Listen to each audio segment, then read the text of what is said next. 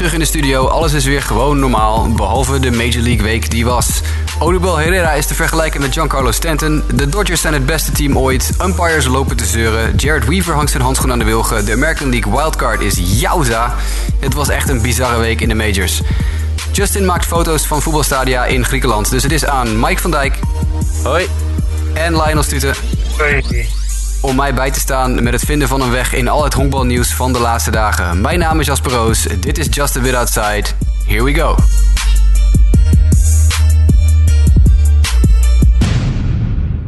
En dan beginnen we ook deze week weer met het moment van de week. En Mike, jij had wel vrij snel eh, in deze week een moment van de week uitgekozen. Dat klopt. En dat was wel om een, uh, ja, om een speciale reden eigenlijk. Ik moest uh, begin van dit jaar een, een, preview schrijven voor de Colorado Rockies. En bij het tijdens het schrijven daarvan kwam het nieuws naar buiten dat Chad Pettis met, met kanker was, bij hem was geconstateerd. En dat hij verder op dat moment niet meer zou gaan gooien. En dat het ook maar de vraag was wanneer hij zou terugkeren. En begin vorige week was het moment daar. Chad Pettis nam de heuvel namens de Colorado Rockies. En, uh, en zijn comeback was daar. En het was, het was mooi om te zien. Hij, uh, uh, hij had een no decision uiteindelijk. Maar zeven shutout innings wierp hij tegen de Atlanta Braves. De Rockies wonnen de wedstrijd uiteindelijk met, met 3-0. En ja, wat ik ook wel een mooi moment vond was toen, hij, toen Bud Black naar hem toe liep op de bank. En, en hem bedankte voor zijn inbreng tijdens de wedstrijd. Ja, weet je, sport is emotie. En, en soms maken de, uh, de persoonlijke verhalen van spelers, ja, die geven momenten soms net wat meer impact. En dat is echt uh, een mooi moment om te zien. dus Chad Pettis is back. En dat is slecht nieuws voor de Diamondbacks waarschijnlijk. Ja, en goed nieuws voor de Colorado Rockies. En, en voor Bettis en zijn familie zelf natuurlijk. Want Zeker. het is weer een, een mooie overwinning. Ja. Lionel, wat was jouw moment van de week? Ja, uh, weten jullie nog dat we het een tijdje geleden over Scooter Jeanette hebben gehad? En dat ik zei van, hij heeft nu zijn 15 minutes of fame gehad en we zien hem nooit meer terug. Ja, ja dat had ik dus helemaal verkeerd. Hè? Hij is er nog steeds en uh, hij laat regelmatig allerlei mooie dingen zien. Zoals uh, afgelopen zaterdag tegen de Braves weer. Hè? de honken vol en Scooter Jeanette naast hem eruit. Ja, kan niet anders dan even door het stof gaan hier. Ik vind het echt, echt wonderbaarlijk wat hij dit jaar doet hoor, Scooter. Ik vind dat het uh, juiste, juiste woord, wonderbaarlijk. Het is uh, heel verwonderlijk ook wat hij allemaal loopt te doen. Het heeft allemaal te maken, denk ik hoor, met die, die flyball revolution. Hè, de, dat, dat, scheppen van die, van die ballen, dat, is, dat gaat een aantal spelers dikke contracten opleveren aan het eind van dit seizoen. Ja, en ik denk dat Neef Scooter er daar ook eentje van is. Ja, dat denk ik ook wel, ja. Ik denk zeker dat, daar, dat hij daar inderdaad iemand van is die daar gewoon heel veel garen bij vindt. Absoluut. Nou, maar voor nu wel een mooi hoogtepuntje, toch? Ja, nee, zeker. Een eer die eer toekomt. Weet je. Ik zei, uh, het wordt niks met die jongen, dit was het. Hè? En uh, hij heeft het tegendeel bewezen. En dat, uh, daar kan je gewoon niet onderuit. Nou, te gek. Ja, we houden ja, zoals altijd de scooter in de gaten. Uh, mijn uh, moment van de week, en ja, het, het, zal je niet verbazen, ik heb er weer meerdere moeten kiezen. Want ik zie altijd zoveel waar ik over wil praten en dan vergeet ik weer de helft. Dus ik schrijf het allemaal maar op. De eerste echt geweldige actie die ik zag deze week was de vangbal in de Junior World Series van Jack Reckony. Jack Reckony speelt voor Kenneth Square. Dat is een van de Amerikaanse teams die meedoet aan de Junior World Series. En hij speelde tegen Chinese Taipei. En nou ja, echt het was een vangbal waar je alleen maar van kan dromen als, als honkballer. Uh, een midvelder springt over het hek heen. En terwijl hij in de lucht over het hek zweeft, vangt hij de bal en landt hij buiten het hek. Steekt hij zijn handschoen in de lucht. En uh, ja, in, in goed Michael Jordan fashion stak hij even zijn tong een klein beetje uit naar de scheidsrechter van kijk eens, ik heb hem. Ik heb hem. fabelachtige vangbal. Sowieso een erg leuk toernooi, de Junior World Series dit jaar. Maar deze vangbal van Jack Reckony en van Kenneth Square is absoluut de moeite van het opzoeken waard als je dat nog niet gedaan hebt. Hij staat um, nu in jouw prospectboekje. Ja, hij, hij is uh, 12 denk ik of zo, 13. Dus ja, hij, hij mag onderhand alweer gescout gaan worden. Ja. De meeste teams beginnen zo rond 13, 14, 15 jaar met stevig uh, scouten. Dus uh, ja, ik, ik, denk dat hij wel bij een paar teams nu met dikke, dikke stift in het schriftje geschreven is. Uh, en dan heb ik nog twee kleinere momentjes van de week. Ik moest verschrikkelijk lachen om de New York Mets. Helaas is Justin er niet bij, zodat we hem even allemaal uh, hard uit konden lachen over wat zijn team nu weer liep te doen. Maar uh, de New York Mets, alle negen die in het veld stonden van de week, vergaten hoeveel nullen er waren. dus ze speelden een dubbelspel en dat waren, was 0-2 en 0-3. dat is dus einde inning. Maar ze bleven allemaal vrolijk staan en ze gooiden die bal een beetje over in het infield. En ze hadden allemaal geen idee wat er aan de hand was. En het duurde zeker 10, 15, misschien wel 20 seconden voordat iemand tegen ze zei: hey jongens, 3 nullen, je mag naar de kant. Uh, dus dat was wel even een typisch New York Mets momentje van dit seizoen. Uh, en, mijn laatste moment van de week is dat ik even één naam ga noemen. En dan mag iedereen zelf thuis op gaan zoeken waarom ik deze naam gaan noemen. Nicky Delmonico is een rookie van de White Sox die opgeroepen is 2,5 week geleden. En ik zou zeggen, Baseball Reference zijn statistieken van de eerste 2,5 week maar even. En dan weten jullie waarom ik vind dat Nicky Delmonico wel wat aandacht mag hebben. Met deze momenten van de week gaan we door naar de stats van de week. En we hadden het er al even voor, uh, over toen we eerder deze week aan het praten waren. Uh, Chris Sale verdient zijn eigen statistieke categorietje, uh, of niet jongens? Ja, nee, absoluut. En als we dan toch bezig zijn, laten we dan ook gelijk de Big Unit Bingo invoeren. Want die dingen zijn wel een beetje aan elkaar verbonden momenteel. Hè? Ja, elke stat van Chris Sale die we moeten bespreken in de podcast is inderdaad uh, direct gelinkt aan de big unit en vaak ook aan Pedro Martinez. Zo ook deze. Chris Sale heeft nu 250 strikeouts in 25 of minder starts. En dat betekent dat hij daarmee de derde werper in de geschiedenis is die dat voor elkaar heeft. 250 strikeouts in 25 of minder starts. Dat zijn Sale, de big unit en Pedro Martinez. Dat Chris die man zijn uh, arm er nog aan zit, hè? Ja, is geweldig. 50 strikeouts. Want je, moet je dus proberen te bedenken hoeveel, hoeveel power je dan in je arm moet hebben om dat te kunnen presteren. Echt, ja. echt bijzonder. En nog steeds 97, 98, 99 mijl per uur gooien. Dat is dan uh, ook wel weer genieten geblazen natuurlijk. Het zou leuk zijn als hij een keer de Yankees kon verslaan. Want dat is hem geloof ik nog niet gelukt dit jaar. Volgens mij is hij 0, 0 en 3 tegen de Yankees uh, dit seizoen.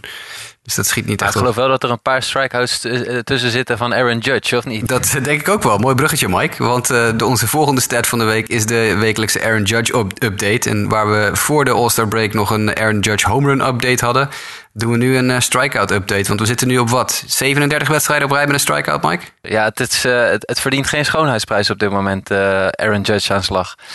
Dus ja, we hebben het er vorige week ook over gehad. En de trend continues. Ja, helaas wel. Hij is overigens niet de enige rookie die het heel zwaar heeft. Want ik zag toevallig van de week eh, Bradley Zimmer van de Cleveland Indians langskomen. Uh, die ook een heel goed begin aan zijn carrière had eerder dit jaar toen hij net opgeroepen was. De eerste paar maanden waren heel succesvol. Maar de maand augustus is uh, hard geweest voor Bradley Zimmer, die 4 uit 46 is met 20 strikeouts. Dus dat is, uh, ja, dat is ook niet, niet iets waar je heel erg gelukkig van wordt. Gelukkig zijn niet alle rookies in een dip op dit moment. Er zijn namelijk twee die we nog vrijwel niet genoemd hebben. Eentje hebben we heel kort genoemd een week of twee geleden. De ander is nog nooit langsgekomen in deze podcast. En laten we daar dan mee beginnen. Paul de Jong. Laten we het gewoon even ouderwets op zijn Nederlands uitspreken. Van de St. Louis Cardinals. Die staat een partij home runs te beuken. Dat is niet normaal meer. Ja, absoluut. de tiende speler in de geschiedenis van de MLB die 20 home runs in zijn eerste 70 wedstrijden slaat. Dat is natuurlijk geen geringe prestatie. Hè? En om het een beetje te vergelijken, voor, ik denk dat onze luisteraars hem wel kennen. Albert Pujols is een van die tien die dat ook presteren. Dus dan heb je een beetje een idee hoe hij aan zijn loopbaan begonnen is. Niet te zeggen dat het dan ook de loopbaan van Pujols wordt, maar het is in ieder geval een goede start. Dat, dat kunnen we niet ontkennen. Het is iemand die echt heel goed bezig is momenteel. Zeker, en wellicht dat hij ook een beetje eh, van de Scooter Jeanette bump uh, een benefit heeft. Want uh, in de minor leagues kwam hij in totaal op zijn maximaal een keertje tot 22 home runs. En dat was vorig jaar voor Springfield. dus ja, zijn career high is in zicht. Ja, ja eh, dat is eh, zeker waar. Paul de Jong, uh, die wel in de prospect top 10 stond van de Cardinals, die we afgelopen winter publiceerden. Maar dit hadden geen van de prospect watchers, Baseball America, MLB.com of Sport America eigenlijk verwacht. Dit is een fantastisch begin aan zijn carrière. En nou, een leuke, leuke speler om in de gaten te houden. Kan op heel veel infieldposities uit de, uit de voeten ook. Dus dat is, dat is nog wel een grappige overeenkomst met Pujols op zich dan. Want ik, ik kan me nog herinneren toen Pujols debuteerde dat daar eenzelfde soort verhaal omheen hing. Dat was ook niet een man die in de, in de minors heel erg hard liet, uh, liet slaan. Nee, en uh, die echt, echt als een raket er vandoor ging. Het is wel grappig dat je daar zoveel overeenkomsten in ziet dan. Nou, het, het, kan gebeuren. We zien het wel vaker met, uh, met prospects door de jaren heen. Die dan degelijk zijn in de minors, maar niet echt uitblinken. En die komen dan in de majors en ineens klikt het. Bij sommige top prospects klikt het nooit en die, die, die sterven een beetje af. Maar je hebt ook jongens die net even een niveautje eronder zitten en die gaan helemaal los. Dat is altijd uh, ja, een beetje koffiedik kijken. Maar wel heel geinig om, eh, om een beetje in de gaten te houden. Hetzelfde principe een beetje als met de eerder genoemde Nicky Delmonico. Die ook in de minor leagues nooit zo heel erg indrukwekkende dingen deed. En deze twee, eerste twee weken van zijn carrière ineens bizarre dingen loopt te doen op het honkbalveld. Uh, dus dat zijn uh, de leuke prospects om in de gaten te houden. Eentje die wel altijd gehyped is en waar we het ook al één keer eerder over gehad hebben, maar we moeten hem toch weer even noemen. Rafael Devers van, of Devers van de Boston Red Sox. Die nu een home run heeft geslagen in drie wedstrijden op rij tegen de Yankees, volgens mij. En uh, daarmee heeft, uh, staat zijn seizoen totaal van home runs op 8. Uh, en hij staat gewoon lekker, lekker te slaan. Uh, ik weet dat jij wel voorafgaand aan de aflevering ook iets zei over of het nou echt quality home runs zijn. Hè? Of, uh, of dat het nou een beetje uh, profiteren is van het stadion of de omstandigheden. Ja, dat is, Fangraphs heeft daar een artikeltje over geschreven. Ja. Dat, hij heeft nu iets van acht home runs geslagen en vier of vijf daarvan worden als lucky bestempeld. In de zin van, nou ja, dat is echt het kantje boord of je eroverheen gaat. En ik geloof dat zes van zijn acht home runs ook in Fenway Park geslagen zijn. En dat wordt dan weer gekoppeld aan Fangraphs artikel van eerder deze week... waarin stond dat Fenway Park het ideale stadion is voor de swing van Devers. Dat uh, hadden ze allemaal uitgezocht hè, met, uh, op basis van zijn minor league uh, swing trajectory en dat soort dingen. is er uitgezocht welk stadion in de majors het beste stadion voor Devers en swing zou zijn. En dat bleek dus Fenway Park te zijn. Dat zien we dus nu ook. Zes van zijn acht home runs thuis. Ja, dat bevestigt alleen maar dat de Boston Red Sox op dit moment de juiste man op de juiste plek hebben.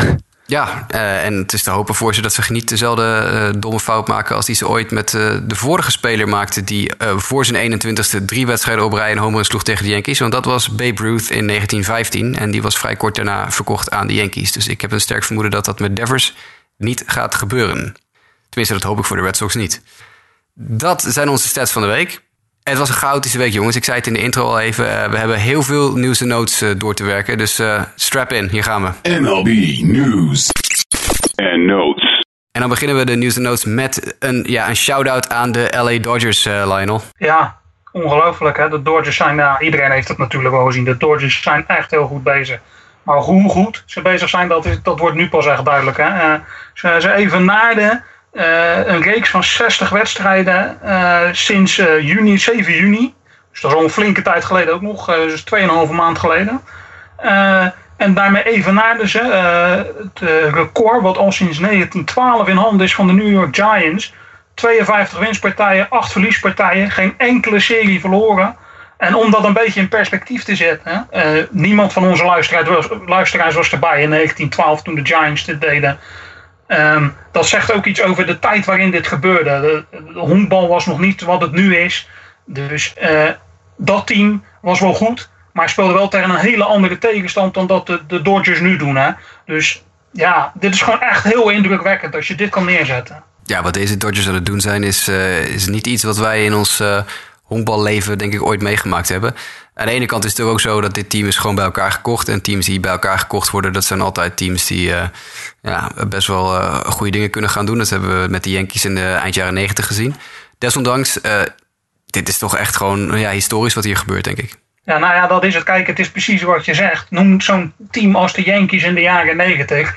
Wat ze nu doen, gaat daar nog aan voorbij. Dus als je als je het in dat perspectief zet, dan is dit wel gewoon een heel bijzonder team. Het zou natuurlijk wel heel raar kunnen lopen dat ze naast alles grijpen. Dat ze in de play-offs in ronde 1 eruit gaan. Maar het, het is wel echt, op dit moment is het echt wel iets wat je, wat je niet snel nog een keer zal zien, denk ik. Nee, ze hebben wat blessureproblemen natuurlijk. Met Darvish die er geblesseerd af is en op de DL staat. Met Kershaw die eraf is en op de DL staat. Maar dan hebben ze ook, uh, hoe heet die gast ook weer? Chris Taylor geloof ik. Hè? Die, uh, die nu zo'n beetje het, uh, het war, het wins above replacement klassement aanvoert. Ja, hij is de top 3 ingekomen. We gaan het daar later nog even over hebben. Over spelers die heel lekker bezig zijn. Nou, en een van die jongens is Chris Taylor. Die gewoon sinds de All-Star break gewoon een van de drie beste spelers in de, in de Major League is. Als je afgaat op, op war sinds de All-Star break. Dat is ongelooflijk. Een speler over wie ik nog nooit gehoord had voor de, voordat dit seizoen begon überhaupt. Dus zegt ze op een gegeven moment, hey Chris Taylor, wie is dat? Maar dus ja, als je dat, kijkt wie er verder daar in die lijst staat. Je hebt het dan over eh, Giancarlo Stanton, Charlie Blackman, Jose Altuve, Justin Upton. En dan heb je daar dus ergens tussen dat rijtje staat Chris Taylor op de derde plek. Dat is ongelooflijk. Ja, nou, is, is, ja, ongeëvenaard. En dat geluk moet je ook hebben natuurlijk als, als team dat uh, in de playoff hunt is. Dat je af en toe een paar spelers hebt die uit het niets uh, presteren uh, boven hun kunnen. Uh, zoals de Cardinals bijvoorbeeld iets uh, van Paul Dion krijgen nu wat uh, niemand had verwacht had. Had niemand van Chris Taylor iets verwacht. Die is ook al een dagje ouder geloof ik, jaar of 8, 29 al. Dus ja, vind ik mooi. Vind ik mooi om te zien. shout-out aan de Dodgers. Goed gedaan jongens. Nog een shout-out, maar ja, daar is hij weer. Big Fat Bartolo Colon, Big Sexy. Want hij heeft sinds afgelopen zondag eindelijk een win te pakken tegen elk team in de majors. En dat waren niemand minder, dat laatste team was niemand minder dan de Arizona Diamondbacks. Jazeker.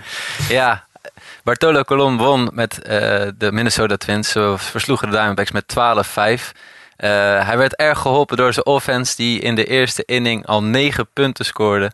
Uh, de Diamondback spotstarter TJ McFarland had een zware middag. Laat ik het zo uh, mild uitdrukken. Het was echt, uh, maar Bartolo deed zelf vrij behoorlijk. Gooide zes innings, kreeg zeven hits tegen, vier runs. Gooide twee keer vier wijd en, en zes keer drie slag. En ja, na afloop was hij ook erg enthousiast erover. En was hij blij dit, dit ja, op zijn naam te hebben geschreven. En hij zei, ja, ik heb ook gelijk een, een volgend doel. Want ja, ik heb nog twee stadions waar ik nog nooit gewonnen heb. Nou ja, zeggen jullie het maar. Welke twee stadions zijn dit? Waar hij nog nooit gewonnen heeft. Ja. Uh, nou, dat zijn vast geen NL East stadions, want hij heeft behoorlijk lang bij de, in de NL East gezeten. Dat moet een nieuwer stadion zijn dan. Colorado? Nee, maar hij zit wel warm. San Diego? Nee, er zit er eentje in de NL West en eentje in de NL Central. Uh, Diamondbacks, Chase Field? Chase Field is er één. Hij, heeft, uh, hij had hiervoor twee keer verloren van de Diamondbacks. Of in ieder geval twee losses op zijn naam staan. En nu heeft hij dus eindelijk een win. Maar, maar wel bij de Twins hem, thuis. Ja, was bij de Twins ja. thuis. Dus Chase Field is er één. Central. PNC, Pittsburgh? Nee, het is van... Uh, wil nog een gokwagen? Ja, ik wil zeggen de Great American Ballpark. En daar schijnt hij al gewonnen te hebben. Ja, is... ik weet het echt niet. Ik weet het echt niet. Ik denk van ja... Weet je, uh, ik weet het echt niet. Nou, ik zeg het maar. Ik denk dat jullie ook zal verrassen ook. Het is Wrigley Field. Ja, dat verrast mij inderdaad, ja. Dat is... Uh, dat, met hoe slecht die Cubs teams waren in de periode dat Bartolo Colon zijn glorietijden beleefde, is dat heel verrassend te noemen, denk ik. Hij heeft natuurlijk heel lang in, uh, in de NL gespeeld. Dus dat is inderdaad wel een verrassing, ja. Ja, dus, uh, maar dat is de volgende doelstelling. Alleen verwacht ik eigenlijk dat dat misschien ja, net wat lang gaat zijn voordat hij daar eigenlijk uh, zijn overwinningjes gaat halen. Oh joh, die man die kan nog twintig jaar mee. Dat gaat best wel een keer lukken. Ja, nou, ik vind het mooier. Uh, Bartolo die moet gewoon doorgaan tot zijn arm eraf valt. Uh, dat is al een paar keer gebeurd zowat. Maar die moet gewoon, uh, gewoon doorgaan tot hij niet meer kan. En dan tot hij tot met een rolstoel naar de, naar de heuvel gerold moet worden. Want anders dan, uh, ja, dan mist er toch ook iets. Want ja, die man zit al in de majors zolang als ik honkbal kijk. Dus uh, dat is de, de laatste uh, Mohicaan die nog mee kan wat dat betreft. Sterker nog, volgens mij zit die man al in de majors sinds ik honkbal kijk. Dus, ja. ja, ja, moet je daar gaan. als we het dan over oude werpers hebben, dan is Bartolo, die houdt het nog aardig vol. Maar ja, we hebben er toch eentje die er eindelijk mee gestopt is. En daar hebben we nog, aan het begin van het seizoen, hadden we er nog even wat over gezegd. Maar goed, Jared Weaver, Trevor Cahill en Clayton Jared Richard. Weaver, laten we... Sorry, ik ontbreek. Jared Weaver. Ja. Die is dus nog serieus nog steeds aan de honkballen, hè? Ja, ja. Ja. En die wordt al jarenlang helemaal kapot gebeukt. Ja, nee, het is, uh, het is een bold move. En nu is het eindelijk uh, afgelopen voor, voor Jared Weaver. Ja, hij stopte hè, Jared Weaver. Uh, nou ja, hij stopte mee. Hij was al een tijdje gestopt in zijn hoofd natuurlijk. Want sinds 2012 heeft hij niet zo heel veel meer gepresteerd. Maar ja, het is nou, uh, hij heeft nu ook nog wel besloten om ook gewoon echt daadwerkelijk niet meer de heuvel te bestijgen. Want ja, wat doet hij er eigenlijk nog? Dacht hij bij zichzelf. En uh, einde verhaal. Het is, uh, ja, jij bent er waarschijnlijk niet zo rauwig om, Jasper. Maar het viel mij wel op dat in, de, in, de, in de Angels gemeenschap, op, de, op de fanblogs en dergelijke, dat toch al met een beetje een traantje werd weggepinkt. Dat Jared Weaver gewoon niet lang in de MLB actief is. Nou, hij is natuurlijk uh, het, het meer, absolute merendeel van zijn carrière een LA Angel geweest. Sterker nog, dit is zijn enige seizoen dat hij niet in dienst was van de, de LA Angels. Dat klopt inderdaad. Uh, en uh, hij is natuurlijk op zijn 23ste of zo daar binnenkomen rollen als een soort nieuw fenomeen. Hè? Het jongere broertje van Jeff Weaver, die natuurlijk ook ja, die, best die wel... gelijk even eruit gooide daardoor. Ja, klopt, ja, inderdaad. Dat is ook nog zoiets, ja. Maar natuurlijk het eerste zijn rookie seizoen, een ERA van 2,56. Dat is natuurlijk wel, wel aardig. Nou, daarna heeft hij een paar beetje up-and-down seizoenen gehad. Maar ineens in 2011, 2012 was hij echt fantastisch. Uh, finishte hij in 2010 finishte hij in de Cy Young Award in de top 5. Hij was tweede in de Cy Young Award in 2011. Derde in de Cy Young Award in 2012. Hij uh, heeft MVP-votes gekregen in het jaar 2012. Hij heeft drie seizoenen op rij uh, All-Star Game optredens gehad. En dat was echt tussen... No-hitter no hitter in 2012. Een no-hitter in 2012, ja, ook dat nog. Uh, hij heeft natuurlijk tussen 2010 en 2014 was hij echt fantastisch. Was hij echt heel erg goed. Als je over die vier seizoenen zijn hele uh, boel bekijkt, heeft hij gewoon over iets meer dan duizend innings uh, een ERA van 2,99. Zit je dus gewoon een ERA onder 3 over meer dan duizend innings. Ja, dat is knap. Dat is, dat is gewoon fantastisch. Dan ben je gewoon echt heel, heel erg goed. Alleen waar uh, Weaver altijd mee gekampt heeft, is een vrij laag uh, strikeout per 9 innings. Je wil als een echte ace toch altijd een strikeout per 9 innings van minimaal 9, misschien wel 10 of meer hebben. Nou, Weaver komt over die seizoenen uit op 7,6. Uh, dus hij heeft nooit echt van zijn strikeouts moeten hebben. Hij heeft één seizoen gehad dat hij uh, in één keer alle strikeout barrières doorbrak. Dat was 2010, toen had hij er 233 in 224 innings. Maar verder heeft hij nooit meer strikeouts gehad dan dat hij innings gegooid heeft. En dat heeft hem denk ik uh, vooral naarmate zijn carrière vorderde enorm opgebroken. Hij kon geen slagmensen wegzetten met een strikeout als, als hij het nodig had. Nee, dat klopt inderdaad, ja. Ja, nou ja, het is, het is waar ik al mee begon. Hè. Het is een beetje in het begin was het heel goed en langzaam maar zeker brokkelde het een beetje af. Het echt, echt, een, echt een, uh, een, een, een, piek. En een lang dal erachteraan. Ja, nee, het is uh, langzaam gaan dalen rond 2013. En 2014 nog een stapje slechter. En de stap van 2014 naar 2015 was echt een hele grote. Toen kelderde dus een ERA met meer dan een punt. Uh, ging die van 3,5 naar meer dan 4,5. En in 2016 was het meer dan 5. En in 2017 was het meer dan 7, bijna 7,5. Dus er is een heel duidelijk verval te merken in de arm van, uh, van Jared Weaver. Dat is gewoon einde verhaal. Uh, ja, toch ook al 34 jaar, bijna 35 jaar. Ja. Dus, uh, ja, hij gaf zelf ook aan toen hij bekend maakte via een, een press release dat, dat ja, zijn lichaam ook in die zin, hij wilde terugkomen, maar dat het lichaam niet helemaal meer mee wilde werken. Dus daar zie je misschien ook wel inderdaad dat verval van die cijfers, dat dat een rol heeft gespeeld steeds meer. En ja, als een San Diego Padre stopt hij. Ja, ook steeds meer de innings. Hè. Hij heeft uh, tussen uh, eh, 2012 en 2017 maar één seizoen gehad van meer dan 200 innings. Terwijl hij het daarvoor vier of vijf keer had gedaan. Uh, dus je zag duidelijk dat hij wat vaker op de DL terecht kwam. Wat ging kampen met kleine blessuretjes. Won nog wel 20 wedstrijden in 2012 en 18 in 2014. Maar dat, daarna was het inderdaad einde verhaal. We zwaaien Jared Weaver af en wensen hem heel veel geluk in zijn verdere leven. Dan gaan we verder, want we hebben, uh, ja, als we toch afscheid nemen van mensen, we, hebben het er al een paar weken over dat we ook afscheid willen nemen van een paar andere mensen. Uh, dat zijn dan een paar scheidsrechters. Bijvoorbeeld Joe West, die vorige week al ter sprake kwam vanwege het feit dat hij in opspraak was gekomen en geschorst is geweest door MLB vanwege zijn perikelen rond Adrian Beltre. Maar het was de afgelopen week echt, echt aan tussen Major League Baseball en de, de umpires. Ja, er zijn weinig uh, ja, hoe zeg je dat? Uh, goede woorden voor de beide partijen over. Uh, het begon allemaal eigenlijk, ja, je zei het al met Joe West. Nou ja, in begin vorige week was daar het moment van Ian Kinsler wat echt olie op het vuur gooide. Angel Hernandez, we kennen hem allemaal nog wel van eerdere uitzendingen, maar die was de scheidsrechter. En ja, die. Kinsler was het niet helemaal eens met hoe die Angel Hernandez de strike zone met name op twee pitches. Uh, en hij vroeg bij één pitch van, uh, wat, wat vond je dan van die pitch? Nou ja, daarbij uh, was het gelijk einde verhaal voor Ian Kinsler, die wedstrijd. En nou ja, na afloop van die wedstrijd is Ian Kinsler even zijn, zijn mening gaan delen met wat journalisten in de omgeving. en hij is echt heel scherp geweest over Angel Hernandez. Hij zei van ja, dit, dit, die, die, man die is gewoon al, al, al meer dan tien jaar bezig om die wedstrijd, of de wedstrijd om de ja, om uh, het spelletje eigenlijk te ruïneren. Zo, dat waren letterlijk de woorden die gebruikt uh, werden door Kinsler. En uh, nou ja, vervolgens waren de scheidsrechters die noemden dit, ja, ik heb het even opgezocht, abusive player behavior. Want ja, er waren meer spelers die vervolgens ook hun, hun mening gingen delen. En, en ook wat, wat managers kregen de afgelopen week wat aanvaringen met, met de diverse scheidsrechters. Dus ja, vriendelijk was het over en weer zeker niet. Nee, Ian Kinsler, ik heb die quote even opgezocht. Want die ging inderdaad, je gaf dat al aan, ging echt enorm tekeer. Veel meer dan ik ooit een, een speler tekeer heb horen gaan. En ik ben absoluut geen fan van Ian Kinsler. Uh, maar hij had denk ik wel een punt hier. Ik heb het even opgezocht. Ik zal even voordragen uit het proza van Ian Kinsler. Uh, this has to do with changing the game. He is changing the game. He needs to find another job. He really does. I'm not mad at him. He just needs to go away dat is wel een, uh, een, vrij stevige quote, denk ik. Uh, als je zegt van hij moet gewoon een ander werk gaan zoeken. hij moet gewoon weggaan. Hij moet gewoon weg. Hij moet gewoon verdwijnen.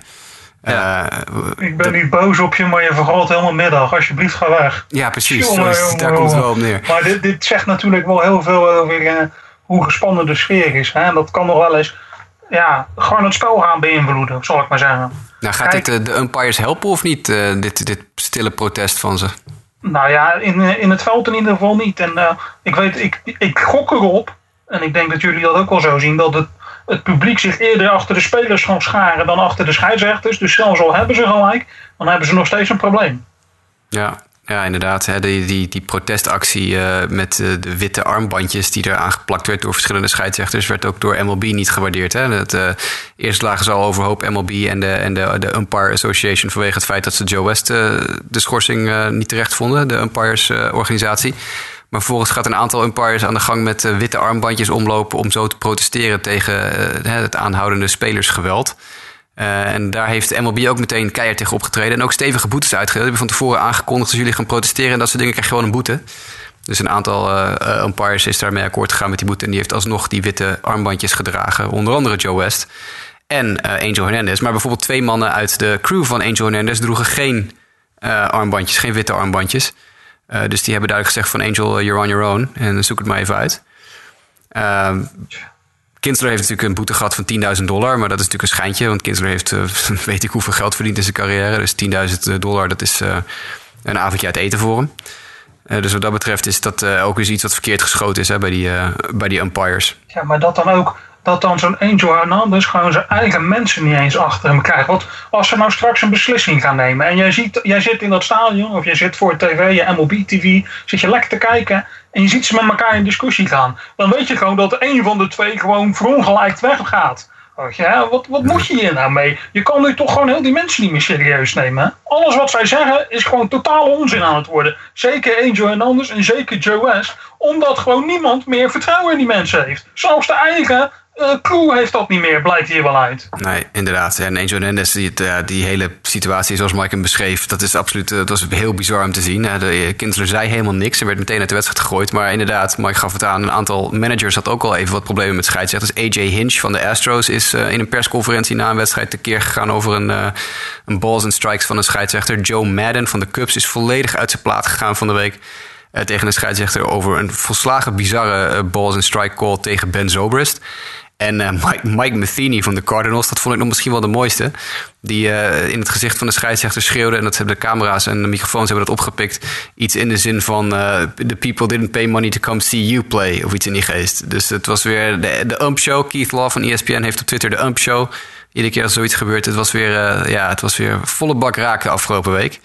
Uh, maar ja, de vraag die we natuurlijk nu wel moeten hebben. Hè, we, we, klagen vaker over Joe West en Angel Hernandez en Stevie Buckner in deze podcast. Die toch algemeen bekend zijn als de drie slechtste scheidsrechters in de majors, zo'n beetje op dit moment.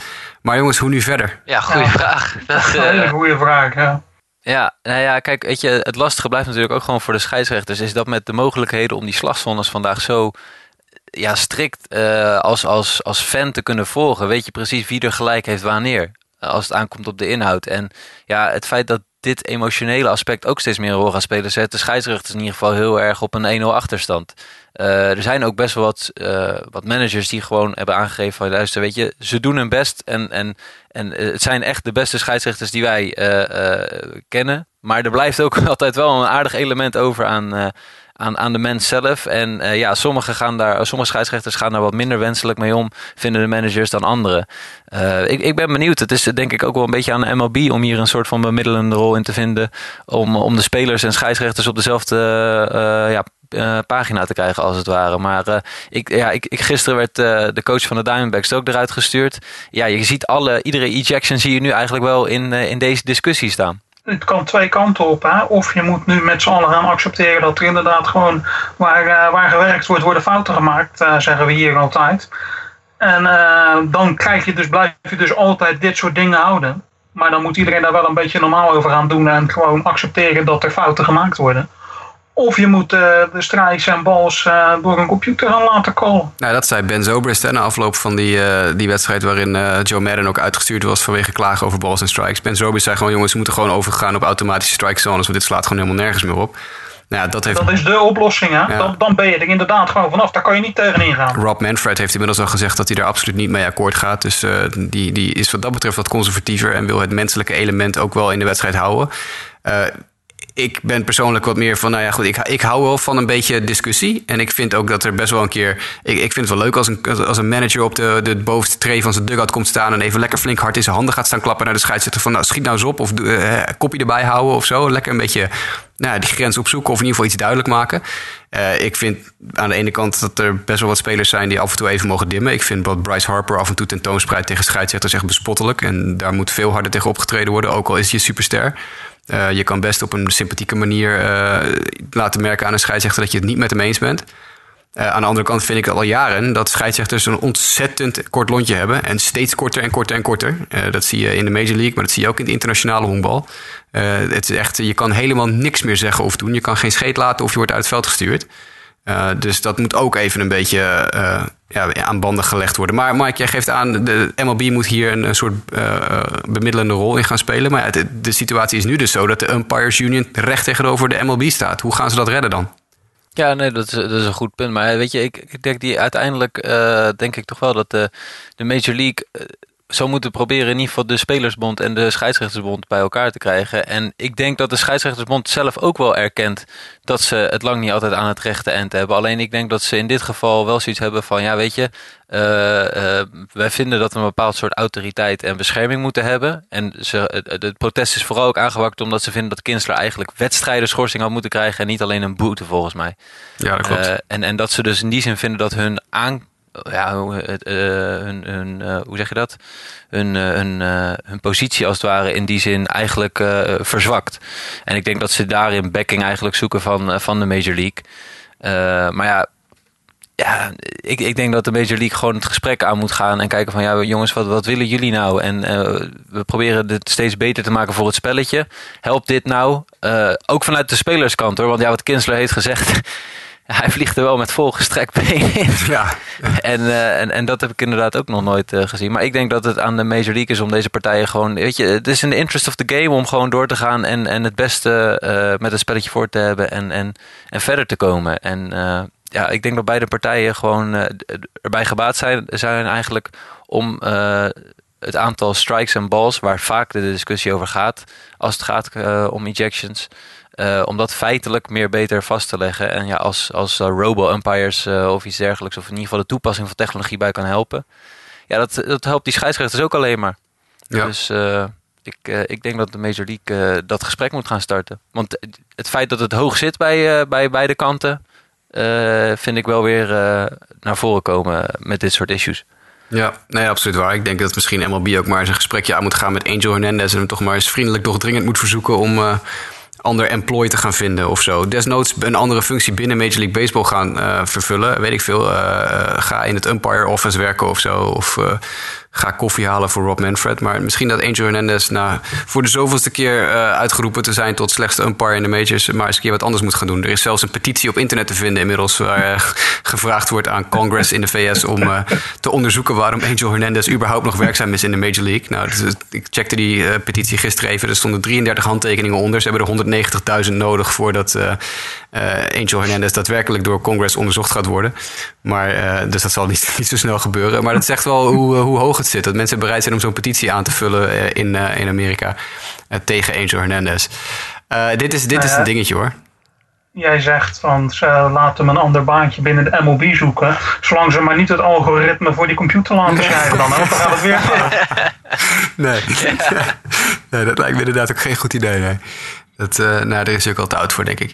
Uh, jongens, we laten dit even, even voor het is. We, we blijven uiteraard dit, uh, dit, deze ontwikkelingen volgen, want die, dit is nog niet afgelopen hoor. Ik denk dat zeker nu Ian Kinsler het, het, het, deksel van de pot af heeft getrokken en behoorlijk Ben Zobrist ook in de media uit de keer is gegaan dat er best nog wel eens meer spelers kunnen volgen. En dat er nog wel eens uh, een staartje aan gaat komen. En misschien uh, gaat MLB eindelijk eens inzien dat transparantie ook een groot goed is. En dat het prima is als je duidelijk maakt dat spelers geschorst worden of een boete krijgen. Maar dat het ook wel eens fijn is om te weten dat scheidsrechters af en toe even een time-outje krijgen. Zoals vorige week met Joe West. Dat is voor fans toch ook wel prettig als we accountability zien aan allebei de kanten.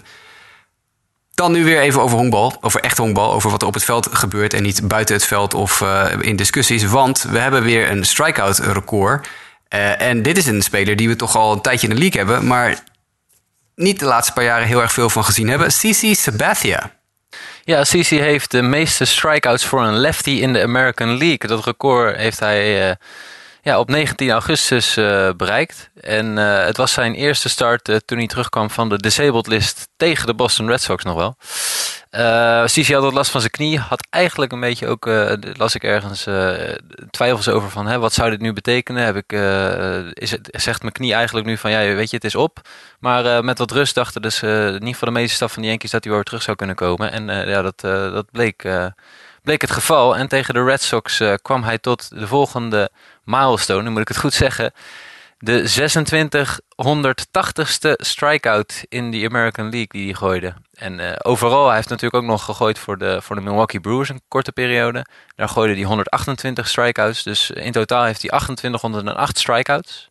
En er komt nog een milestone aan deze week, eh, als het goed is voor CC. Want als hij aankomend weekend eh, start tegen de Mariners, dan zou dat zijn 500ste start zijn in de Major League. Dus dat zijn toch wel eh, ja, wat, wat mooie mijlpalen die hij die, die die bereikt. Ja, absoluut. En, en weer een big unit bingo momentje. Ja, Zeker we kunnen afscherpen. Ja, een big unit. Want hij, heeft, hij hoeft slechts Randy Johnson en Steve Carlton nog, heeft hij nog voor zich staan als, als lefties.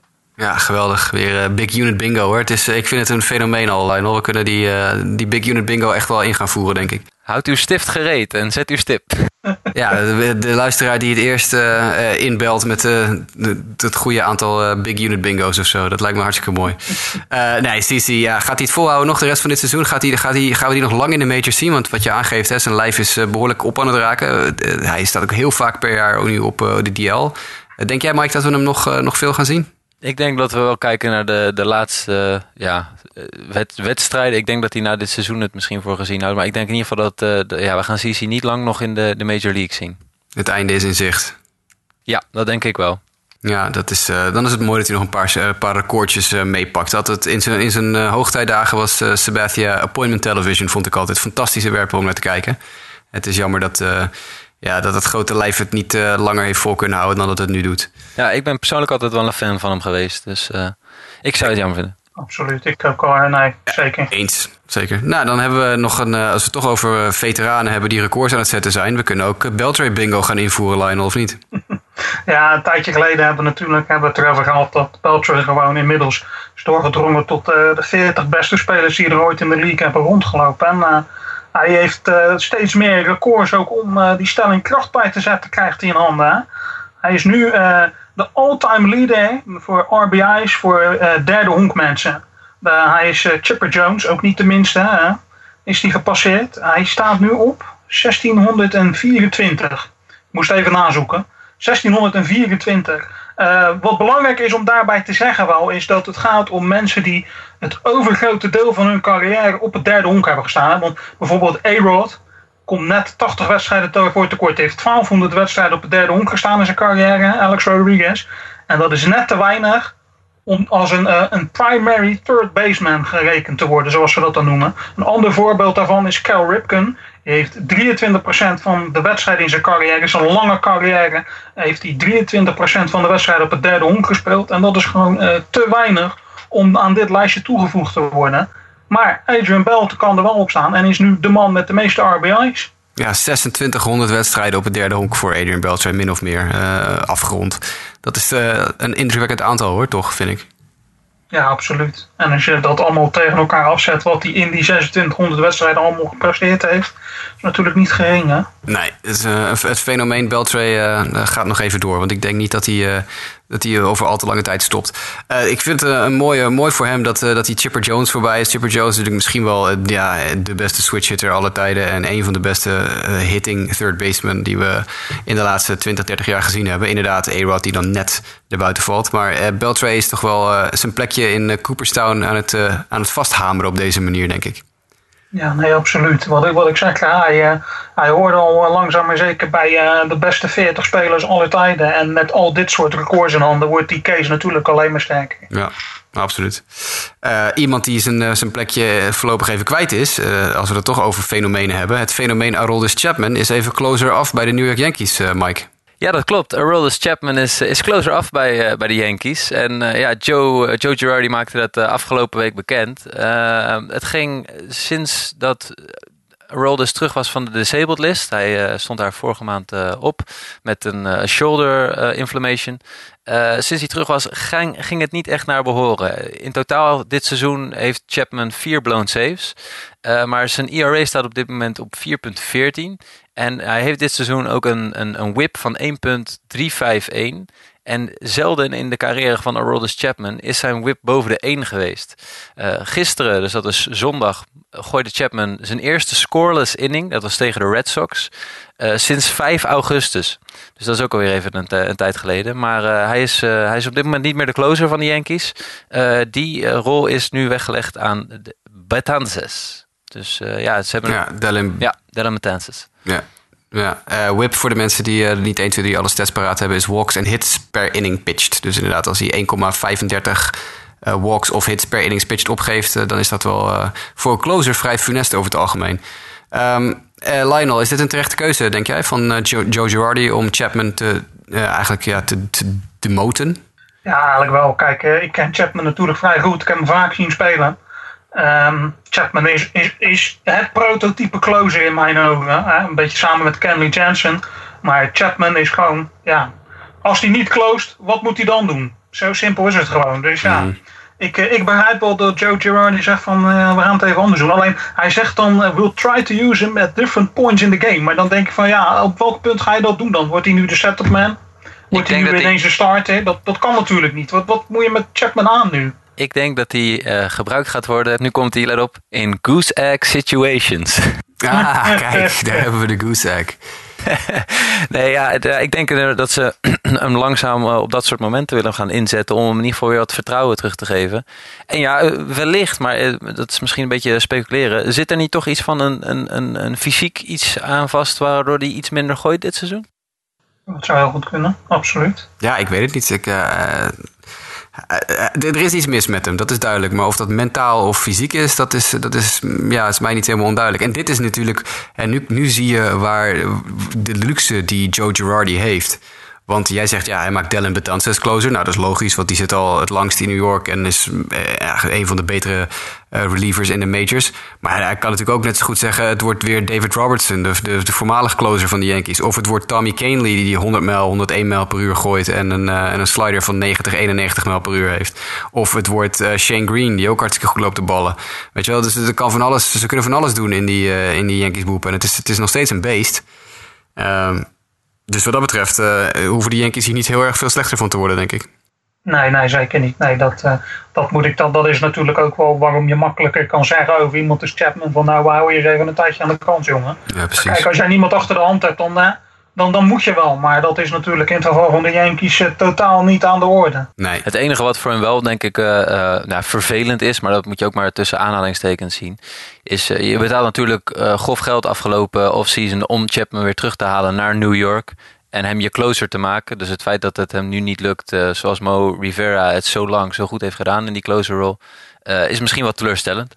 Ja, absoluut. Ja, maar goed, ze zijn nog in de running voor een postseason plek, dus je kan nu niet niet op de twee tientjes meer of minder gaan kijken. Zeker als je de Yankees bent, maakt het niet zo heel veel uit.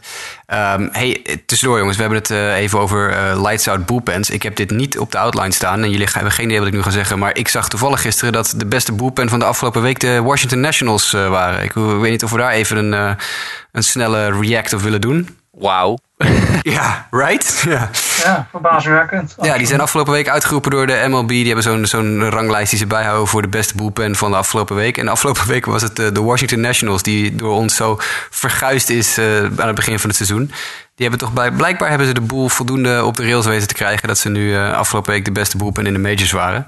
Die wilde ik er even tussendoor gooien. Schoot me even te binnen toen we het over de Yankees bullpen hadden. Dus dat is, en, uh, en dat nog steeds zonder de door Jurjan ooit gementionde Trevor God. Ja, ja, inderdaad. Nog steeds Trevor Gott die niet, uh, niet meedoet, maar toch een supergoeie boepen. Uh, de Yankees ook natuurlijk. Um, trade news, want er waren weer wat tradejes de afgelopen week. Uh, de eerste trade was de grootste trade van de afgelopen week. En dat was ja, de, de grote naam die daarbij betrokken was, was Curtis Granderson. Die nu van New York, van de Mets, naar LA is gevlogen en voor de Dodgers uitkomt. Ja, hij is overgestapt naar de Dodgers.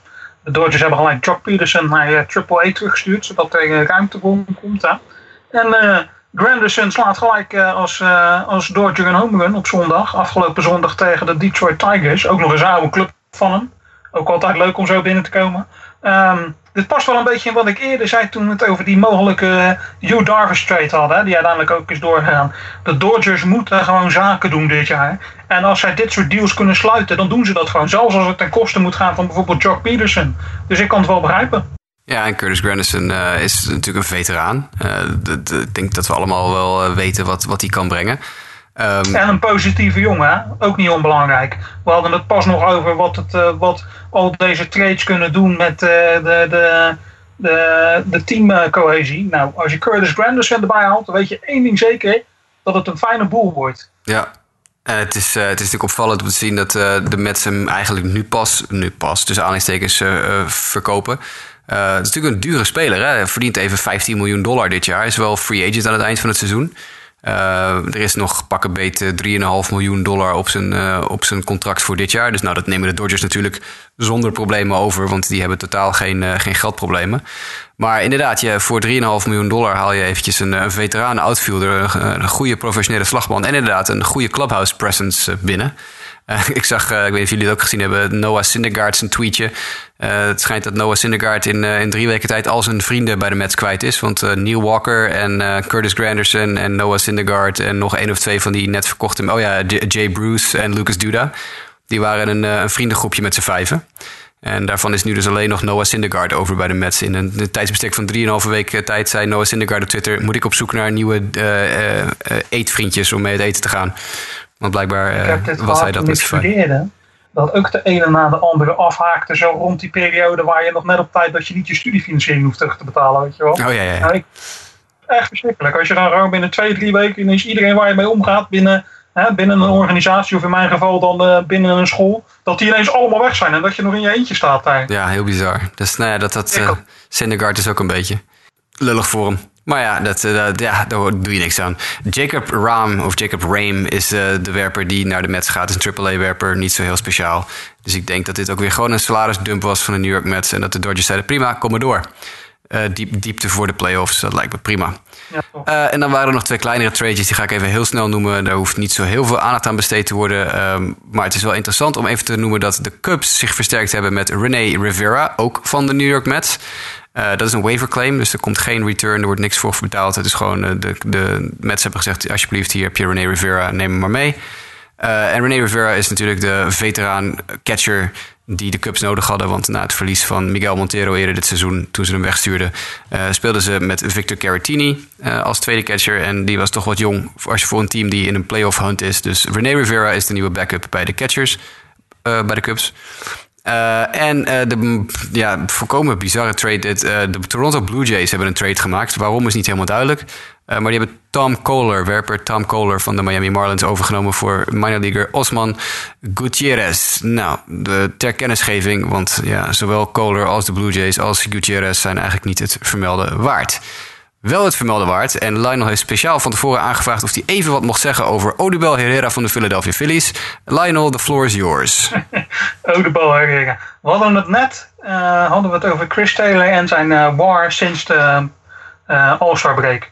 Laten we het ook even over Odebal Herrera en zijn war sinds de Oosterbreek hebben. Want toen ik dit uh, verleden week even bij jullie opperde van joh, kunnen we het even over Odebal Herrera hebben. Toen deed zich even het feit voor dat Odebal Herrera gedeeld eerste stond samen met Giancarlo Stanton als de beste speler sinds de All-Star. Gebaseerd op dan die war statistieken. Hij is nu ietsje teruggezakt. Hij staat nu vierde. Onder andere omdat Chris Taylor hem voorbij is gegaan. En omdat Charlie Blackman hem voorbij is gegaan. Maar die jongens staan allemaal heel dicht bij elkaar. En Odebal Herrera heeft in verhouding uh, de eerste seizoenshelft, zeg maar de seizoenshelft voor de break en het deel na de break, heeft hij de grootste vooruitgang geboekt. Want hij stond in de min, zijn war was gewoon talende. En hij is nu een van de, van de betere spelers in de league. Gewoon ja, we hadden het erover uh, voor de All-Star break. Toen hebben de Phillies een aantal keer aangehaald en wat voor zootje het daar is. En toen zeiden we ook, als je die Odebal Herrera nou steeds in je line-up, uit je line-up, dan op plek 1, dan op plek 6, ja, dan kan je ook verwachten dat hij niet gaat produceren. En nu hij wat meer rust heeft, laat hij dus zien wat hij wel kan, hè? Ja, Odebal Herrera, een geweldige speler natuurlijk. Maar inderdaad, we, we hebben behoorlijk wat uh, kritiek gehad op Pete McCannon en zijn manier van line-ups maken. En blijkbaar was Herrera heel gevoelig voor het feit dat uh, ja, en het team niet goed draaide en dat hij geen vast plekje had in zijn, uh, in zijn line-up. Want wat hij de laatste paar weken aan het doen is, dat is echt uh, ja, is ongeëvenaard bijna. Ongelooflijk? Het is wat ik zeg, als jij je natuurlijk kan meten met mensen zoals Giancarlo Stanton, Charlie Blackman, Jose Altuve. Gewoon in, in dat groepje gaat hij nu gewoon mee qua prestaties. En dan ook nog eens bij het slechtste team in de league. Dus dat zegt toch wel heel veel natuurlijk. Dus er is toch, er is toch nog uh, Uh, iets positiefs in Philly op dit moment. Ja, absoluut. Nou ja, zou dat misschien ook niet iets zijn geweest? Zou het misschien dat hij gewoon in het begin van het seizoen zo weinig motivatie had dat hij, ja, nee, dat, dat, hij zo speelde? Of niet? Dat geloof ik best. Maar ik denk ook gewoon dat dat komt door de manier waarop er met hem werd omgegaan. Hè? Dat de heen en weer geslingen in de line-up, uit de line-up. Ja, voor sommige mensen werkt dat en andere mensen worden daar bloedzenuwachtig van. Die houden gewoon van zekerheid. Of ik speel of ik speel niet. En uh, niet de ene, week, de ene dag wel en de andere dag uh, mag ik uh, lekker binnen blijven. Ja. Ik denk dat dat voor hem gewoon van grote invloed is geweest. Ja, ik heb even statistiekjes erbij gepakt in de tussentijd van vanaf de All-Star break. Dit is echt, hey, dit is nog veel beter dan ik dacht hoor, überhaupt. deze jongen slaat 383 sinds de All-Star break. Met een, met een on-base percentage van 450 en een slugging van bijna 700. Hij OPS't 1142. Met slechts 19 strikeouts en 6 home runs sinds de All-Star break. Dat zijn 28 wedstrijden. Dus op een, in een flut team, wat de Phillies dan zijn, heeft hij in uh, 120 plate appearances. Heeft hij 6 home runs, 2 triples, 11 doubles, 17 RBI's, 12 walks en slechts 19 strikeouts. En twee gestolen honken. Nou, dit is dan, uh, dat is dan leuk. Maar een 383 slaggemiddelde vanaf de All-Star break. Dat is echt. Uh, daar, daar heb je gelijk ook je verklaring van je war. Dat is. Uh, ja, absoluut. Kijk, als hij niet meedoet, dan, uh, ja, dan winnen de Phillies helemaal niet mee. Dan zouden ze zelfs tegen een minor league team zouden ze tegen de lamp lopen. En als hij wel meedoet, dan winnen ze nog niet. Maar dan is het in ieder geval ietsje draaglijk in. Ja, ja, en inderdaad, sinds het begin van het seizoen was echt, was echt verschrikkelijk. Ik pak eventjes de statjes erbij tot aan de All-Star break. Dat zijn dan iets meer plate appearances dan, uh, dan daarvoor. Maar toen sloeg hij in 346 plate appearances sloeg hij 256. En nu slaat hij dus 383. Dat bedoel ik. Show de mieterij, ja. Nou, eh, petje af voor Odebel Herrera, want dit is leuk. Hij staat nu op de DL helaas, hè, zag ik net. Dat, ja, hij heeft een hamstring probleempje. Maar uh, laten we hopen dat hij weer, weer fit en gezellig terugkomt uh, van zijn DL-stintje. Dan hebben we, voordat we naar de injuries gaan, nog even heel snel tussendoor. De call-ups van de week. Vorige week hadden we een aantal genoemd. Onder andere Reese Hoskins van de Phillies noemden we toen. Nou, die is afgelopen week helemaal losgegaan met meerdere home runs en een paar bommen. Ik weet niet of jullie ze gezien hebben, maar het is de moeite ja, waard van het even opzoeken. Echt, Reese Hoskins die is helemaal los. Uh, Dominic het is wat we zeiden over Hoskins. Dat, uh, dat is de man waar je naar moet gaan kijken deze week. En dat heeft hij duidelijk waargemaakt. Absoluut, ja. De eerste paar wedstrijden nog een, beetje, nog een beetje wennen. Maar op een gegeven moment was, het, uh, was de beer los. En ja, echt, het is een, een, gigant. Het is een, ja, een superieure slagman. Um, de overige spelers hebben het ook vrij aardig gedaan die we noemden. Maar deze week hebben we er twee. En ja, kijk mij maar scheef aan. Want het zijn twee White Sox spelers. Maar ik noem ze met, uh, met reden. En niet alleen dat het White Sox spelers zijn. Ten eerste komt Lucas Giolito. Komt uh, morgen dinsdag uh, naar de majors. die zal gooien tegen de Minnesota Twins. En Lucas Giolito noemen we natuurlijk omdat hij een anderhalf jaar geleden nog de nummer één pitching prospect in baseball was. In baseball, dus niet alleen voor de White Sox, maar in de hele minor league, in de hele uh, honkbalwereld in Amerika. De nummer 1 pitching prospect al jaren eigenlijk geweest. Nou, toen is hij een beetje afgezakt. En nu is hij dus uh, na een uh, half seizoen in AAA onderweg naar de majors. En zullen we hem morgen op dinsdagavond, deze podcast zal dinsdag droppen. Dus voor de mensen die hem willen zien, kunnen mooi vanavond, dinsdagavond nog even kijken. En daarnaast, uh, daar heeft niemand wat aan als ik dit nu zeg. Want dat is dan uh, tegen de tijd dat mensen dit horen, is dat gisteren. Want op maandagavond maakt Carson Fulmer zijn seizoensdebuut voor de White Sox. Werper Carson Fulmer, uh, voormalig eerste ronde selectie uit 2015 van de White Sox. Negende overall gekozen in de draft. En, en daarom noemen we hem vooral Honkbalweek veteraan. Want hij was de ace van Team USA dat in 2014 de Honkbalweek won. en dat was toen al een fantastisch om te zien. En ja, sindsdien hebben we eigenlijk alleen maar uh, minor league dingen gezien van Carson Fulmer. Vorig seizoen even op geweest in de, in de majors. Dat was niet heel veel. En laten we hopen dat het nu beter is. Maar vooral Lucas Giolito, uh, voormalig nummer 1 pitching prospect in baseball, is nu ook weer een major leaguer. Uh, fingers crossed dat het wat wordt. Op naar de injuries. Mike. We beginnen met Hugh Darvish van de Los Angeles Dodgers. Jij begon er net al even over. Die is met, ja, met een, een, back issue, dus hij heeft last van zijn rug, naar de disabled list. Dat is natuurlijk een grote naam. Uh, een andere grote naam die naar de disabled list is, is uh, Max Scherzer. Uh, die heeft klachten met zijn nek. Hij had het laatste keertje verkeerd geslapen. Toen sloeg hij de, moest hij de volgende dag slaan. Toen sloeg hij een home En toen zat het helemaal verkeerd. maar die is dus inmiddels ook met wat aanhoudende nekklachten naar de disabled list. Een andere starting pitcher die ook naar de disabled list met schoudervermoeidheid is John Lester van de Chicago Cubs. Nog een andere pitcher. We hebben het, uh, het is echt uh, aces uh, wat dat betreft. Adam Wainwright, St. Louis Cardinals, disabled list. Die heeft een inklemming in zijn elleboog. En dan hebben we nog een pitcher en dat is Ruby De La Rosa van de Arizona Diamondbacks. Hij kreeg het nieuws dat hij voor de tweede keer uh, ja, in zijn carrière Tommy John surgery nodig heeft. En het is altijd lastig om al van één keer Tommy John terug te keren. Dus het is te hopen voor hem dat het lukt om ook na een tweede keer uh, terug te keren in de Major Leagues. Uh, dan kwamen dit weekend in ieder geval nog erbij Miguel Sano. Die heeft last van zijn scheen. Die is naar de 10-day disabled list. En Brandon Belt, daar hebben we ook al eigenlijk twee weken niks meer van uh, gezien in de Major Leagues. Die is toen met een bal die op zijn helm is gekomen en een hersenschudding naar de disabled list gegaan. En hij heeft nog steeds last uh, van symptomen. En uh, ja, op dit moment is nog niet duidelijk wanneer en of hij dit seizoen nog terug gaat keren. Ja, dat is een verhaal wat we ook al eerder hebben gehoord uh, bij andere spelers volgens mij, Jasper, of niet? Ja, Justin Morneau is altijd het voorbeeld daarvan. Hè, dat ik altijd ter sprake breng als het over hersenschuddingen gaat. Die ooit een keer een bal op zijn sodomieter kreeg en daarna nooit meer zichzelf was. Het is toch voor, zeker voor San Francisco Giants fans te hopen dat Brandon Belt daar wat minder moeite mee heeft. Ja, ja, zeker. Dat, uh, dat hopen we met, uh, met de Giants fans mee. er zijn er ook nog wat comebacks aan te komen. Masahiro Tanaka gaat deze week weer gooien in de Major League. Hij gaat gooien tegen de Detroit Tigers. Robbie Ray van de Arizona Diamondbacks heeft er een rehab start op zitten, dus zit er ook weer aan te komen. Verder maakt Matt Harvey vanavond voor de Binghamton Rumble Ponies een rehab start. Dus uh, een vriendje voor uh, Noah Syndergaard zit er weer aan te komen. En uh, aankomend weekend zal ook Clayton Kershaw een rehab start maken. Dus ook Clayton is op de weg terug. Tja, ik weet niet wat ik mooier vind aan dat nieuws. Uh, het feit dat uh, Harvey en Kershaw en Tanaka en Ray terugkomen. Of dat, het, uh, dat we de Binghamton Rumble Ponies even hebben kunnen noemen. de Mets AA team. maar dat terzijde. thanks Mike voor deze injuries. Ehm, dat was ons blokje nieuws en notes, jongens. We hebben nog één dingetje te gaan eigenlijk. En dat is de AL Wildcard.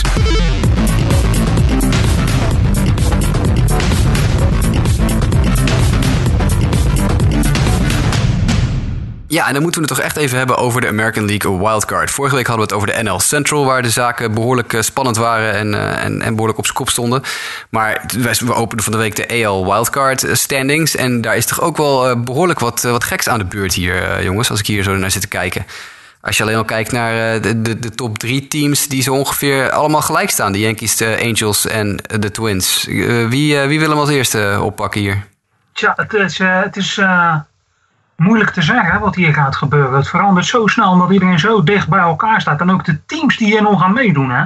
Um, ik weet nog dat we in het begin van het seizoen hebben het een keer gehad over uh, de Kansas City Royals. En toen zei ik, je zal precies zien, dan uh, komen er twee van die ra rare lange reeksen. En dan staan ze er ineens weer tussen zoals ze deden in 2015 toen ze het, uh, het de World Series wonnen. Toen leden we daar een beetje lachen over van ja, dit team kan daar niet tegenop. Maar uh, ze staan er gewoon bij. Hè? Uh, anderhalve wedstrijd achter die, uh, die drie die nu min of meer aan de leiding gaan. Dat is ook al zoiets. Dan kunnen er natuurlijk met twee naar de wildcard gaan, naar de wildcard game gaan. Dus wat gebeurt er nou als nou de Yankees aan kop blijven staan en de Twins en de Angels eindelijk gelijk? Gaan we dan een pre-wildcard game krijgen? Of volgens mij wel. Hè? Volgens mij hebben we dat al een keer meegemaakt. Ja, ja. Dat hebben we onder andere een keer meegemaakt uh, met de White Sox en de Twins een paar jaar geleden. Die uh, de, de, beroemde blackout game speelden. Waar uiteindelijk Jim Tomey in de achtste inning de winnende home run sloeg. Uh, de White Sox met 1-0 wonnen. dus ja, dat inderdaad. Dan zouden de Twins en de Angels een, een game 163 spelen. voor wie de tweede wildcard plek zou krijgen. Ongelooflijk hè? Ja, het is ook als je kijkt naar die standings. Hè, de, de Yankees staan 2,5 wedstrijd, zeg maar, wildcard game back plus 2,5. Voor de, als dat duidelijk is. En inderdaad, de Twins en de Angels gelijk. Uh, en dan Kansas City, Seattle op anderhalve wedstrijd. Texas op 2,5 wedstrijd. En Tampa Bay en Baltimore op vier wedstrijden. En dan is Toronto nog op vijf wedstrijden, Detroit op 9,5, Oakland op 10 en de White Sox op 15,5. Dus uh, die laatste drie, vier teams die doen niet echt meer mee. Toronto zou in theorie nog kunnen vijf wedstrijden achter, maar er moeten wel heel veel gekke dingen Deze gebeuren. Divisie. Precies. Dat is het. Kijk, Toronto, als Toronto in de, in de Central of in de West zat, zou ik zeggen vijf games achter. Dat kan je dichten. Maar in deze, deze divisie, met Tampa, Baltimore en New York als tegenstanders, ja. en je weet niet hoe Boston in die, die laatste die laatste run van uh, iets meer dan 50 wedstrijden gaat doen. dan zeg ik van dat is te hoog gegrepen om dan nog vijf wedstrijden op die vier. Want ze moeten alle vier wedstrijden gaan laten liggen, dat gaat te ver. Ja. Maar dat neemt niet weg dat de teams die er nog wel in zitten natuurlijk ook, eh, ook eh, flink, eh, flinke strijd moeten gaan leveren. Hè. Als je, in, eh, je ziet in West dat daar gewoon drie teams binnen 2,5 wedstrijd van elkaar staan op dit moment. Ja. Vandaag staan de Angels er goed voor, maar eh, over aan het eind van de week kan het wel gewoon ineens de eentjes zijn die nu nog vierde staan, die dan ineens een wildcard plek in handen hebben. Het, het kan heel snel wisselen. Ja, het is ook wel bizar om te zien dat eh, meerdere teams, eh, Texas, Tampa Bay en Baltimore, gewoon dik onder 500 staan. Eh, maar wel meedoen in de wildcard. Dat geeft wel aan dat het niveau in de American League niet bepaald je van het is dit seizoen, denk ik. Ik moet ook wel in die zin lachen dat er dus echt wel teams ook tussen zitten die best wel de sell-button hebben ingedrukt. En gewoon nog steeds in contention zijn. Nou, daarom heeft Ja. dat, niet alleen. Wat mij ook gewoon opvalt, sommige teams waar je gewoon eh, totaal geen idee van hebt hoe goed ze eigenlijk bezig zijn. Ik zat, eh, het is nu maandag, nu we dit opnemen. Gisteravond zat ik toevallig, vraag me niet waarom, kwam ik op eh, Cleveland Indians tegen de Kansas City Royals uit. En als je daar dan Mike Moustakas ziet, doet het best goed. En wat ook opviel, de 6, 7, 8 en 9 in de, in de slagline-up, ongeacht wie dat zijn, zijn in de EL op dit moment de beste slagla- slagmensen in reeks eh, in de EL. Vind ik ook iets heel opvallends. De eerste bij Kansas City zijn er gewoon dingen aan de hand die blijkbaar niemand opvalt, maar ze staan er daardoor wel tussen. Ja, nou ja, over teams die niet opvallen gesproken, de LA Angels, daar hebben we toch bijna geen aandacht aan besteed dit seizoen. Dat is eigenlijk heel slecht. Dat zullen we eigenlijk wat meer moeten doen de komende paar weken. Want die LA Angels die staan natuurlijk ook gewoon eh, heel goed te ballen. 8 en 2 in hun laatste 10 wedstrijden. Dat is gewoon ja, play-off waardig bijna hoe die lopen te honkballen. En dat is ook heel opvallend, want dat team is ook nou niet dat je denkt, nou, heel indrukwekkend of zo. Mike Trout is terug, hij is fit. Dus eh, waarom, waarom niet, laat maar zeggen. Dat is eigenlijk een beetje het, eh, het idee. Maar inderdaad, qua pitching of zo is het niet... eh, althans, heb je niet echt het beeld dat daar echt enorme aces aan de gang zijn. Eh, ik, ik denk dat de Yankees op zich, die vallen mij nog in die zin een beetje tegen dat ze best wel streaky zijn. Soms zijn ze in één keer dat ze heel erg terugvallen en dan doen ze het in één keer weer een, een reeks heel goed. Dus ik zie eigenlijk de Yankees op zich wel eh, zelf de, de wildcard wel halen. Eh, en dan denk ik, ja, waar, waar gaat dan die andere wildcard vandaan komen? Ja, dat is een muntje opgooien. Maar ik, mijn gevoel zegt dat hij meer richting het westen gaat dan naar een van die andere divisies. Ja, dat, dat vermoeden heb ik ook. De enige teams die ik vrij hoog inschat. Ik, ik weet niet, de Minnesota Twins, dat blijft toch altijd een beetje. Eh, voor mij altijd een beetje koffiedik kijken. Ik, ik, ik vind het nou niet echt een heel goed team. En nu ze Sano kwijt zijn met een blessure, kan het nog wel eens veel moeilijker worden. Nou, ik vind eh, de, de, de Angels en Kansas City, dat zou nog wel tussen die twee zou het kunnen gaan. En Seattle zie ik ook eventueel nog wel wat doen. Texas zie ik wegzakken hoor. Dat, eh, dat, dat, die hebben een vrij makkelijke week gehad. Dus die hebben een eenvoudige reeks overwinningen achter elkaar kunnen behalen. Maar ik denk als er betere teams tegen Texas komen te spelen, dat het dan voor Texas een ander verhaal wordt. Maar ja, Seattle, Kansas City en LA, dat zie ik wel, eh, zie ik wel gebeuren. Het is natuurlijk in de American League opvallend dat de, de, de, de spreiding met de nummers 1 weer wat groter is geworden. We hebben het er eerder dit seizoen een paar keer over gehad hoe spannend de AL East was en hoe spannend de AL Central was. Daar begint nu echt wat scheiding plaats te vinden. De Boston Red Sox vijf wedstrijden voor op de Yankees, de Indians vijf wedstrijden voor op de Twins. De pitching van de Indians is echt geweldig op dit Ja, dat moment. slaat echt helemaal nergens op. Ja, dat is, eh, de Corey Kluber is echt een monster. Eh, en natuurlijk de, Kluber, Bauer, Carrasco. Het is Oh, je hebt het over een speler. We hadden het net over. Odubel Herrera. Die waarvan we zeiden van die is de tweede helft van het seizoen veel beter. Eh, Trevor Bauer, goedemiddag. Hé. Ja, ja. Beestachtig. Spannend wordt het wel in ieder geval. Eh, zullen, we, zullen we voorspellingen doen? Eh, je- kies even twee wildcard teams, Lionel. Ehm, Yankees. Yankees lijkt me duidelijk. Ehm, dit vind ik een lastige. Nou, wat ik gisteren van de Royals gezien heb, zei ik dat Kansas City de tweede wordt. Ik ga voor de Yankees en eh, uiteindelijk gaan de Seattle Mariners er ook gewoon bij zijn. En dan is eh, Justin de lachende, lachende vierde zeg maar, eh, van dit gezelschap. Tja. Nou, doe mij dan maar de Yankees en de Angels. Doe ik gewoon een keer gek. Kies ik, kies ik voor Mike Trout. Het is hoog tijd dat hij een keer de playoffs haalt. Ja, het is niet echt de playoffs, de wildcard wedstrijd. Maar goed, dat hij in ieder geval een wedstrijdje langer speelt dan 162. Doe mij maar de Yankees en de Angels. Dat, dat wil ik wel een keer meemaken. Ja, wordt spannend. Wordt spannend. Eh, we, we gaan het eh, zoals altijd eh, op de voet volgen, zoals wij eh, altijd doen. Ehm, en dan hebben we nog één dingetje te doen eigenlijk. En dat is de mailbag. Want we zouden bijna vergeten dat we nog een mailbag hebben. En deze week ontvingen we weer meerdere e-mails. waarvoor dank allemaal. Just a bit outside. Mailbag. En dan beginnen we even kijken met een e-mail van Klaas Tevelde. Klaas, dankjewel voor je e-mail. Uh, Klaas mailt ons uh, een, een, aantal zaken, waaronder...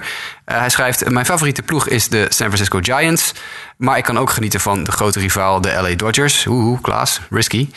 Um, maar dat mag. en zijn vraag is, hoe moet het nu verder met de Giants? Ze hebben een dure ploeg, maar ze spelen gewoon slecht. Moeten ze nu gaan investeren, zodat ze volgend jaar weer mee kunnen doen... of moeten ze met de rebuilding beginnen? Laten we daar het als eerste even over hebben. Want er komt nog een tweede vraag achteraan. Maar pakken we eerst de Giants er even bij. Um, moeten de Giants gaan investeren en volgend jaar weer meedoen? Of moeten ze met rebuilden beginnen, jongens? Ik denk dat ze, dat ze moeten gaan investeren in, in, in Taylor Swift. Uh, de afgelopen jaren hebben we het uitgewezen dat uh, ieder jaar dat Taylor Swift een album uitbrengt, een titel oplevert voor de San Francisco Giants. Dus het zou verstandig zijn als ze contact op zouden nemen met het management van Taylor Swift. Nee, maar even, even serieus. Uh, ja, ik heb ook even de statistieken erbij zitten pakken van de Giants. En het is echt wel heel opvallend hoe uh, de offense dit seizoen enorm teleurstelt. Ze staan echt in alle offensieve categorieën echt bij de, bij de onderste. Uh, en ook de starting pitching uh, is, ja, is, zit niet bij de betere ploeg zeg maar, van de Major League. Uh, maar ik denk ook dat ze een beetje ja, vastzitten. Ja, ik, het lijkt me lastig om, om, als ik het roster zo bekijk, om daar heel veel snel in te, in te veranderen. En, en de Giants zijn, zoals ik ze in ieder geval de afgelopen jaren steeds heb, heb leren kennen en, en zien spelen, gewoon ook wel een redelijk geduldig team. Dus die kijken gewoon gericht van kunnen we een speler erbij halen. Op zich denk ik wel dat ze geloven in de kern. maar er zitten wel echt steeds meer wat pieces bij die aan vervanging toe zijn.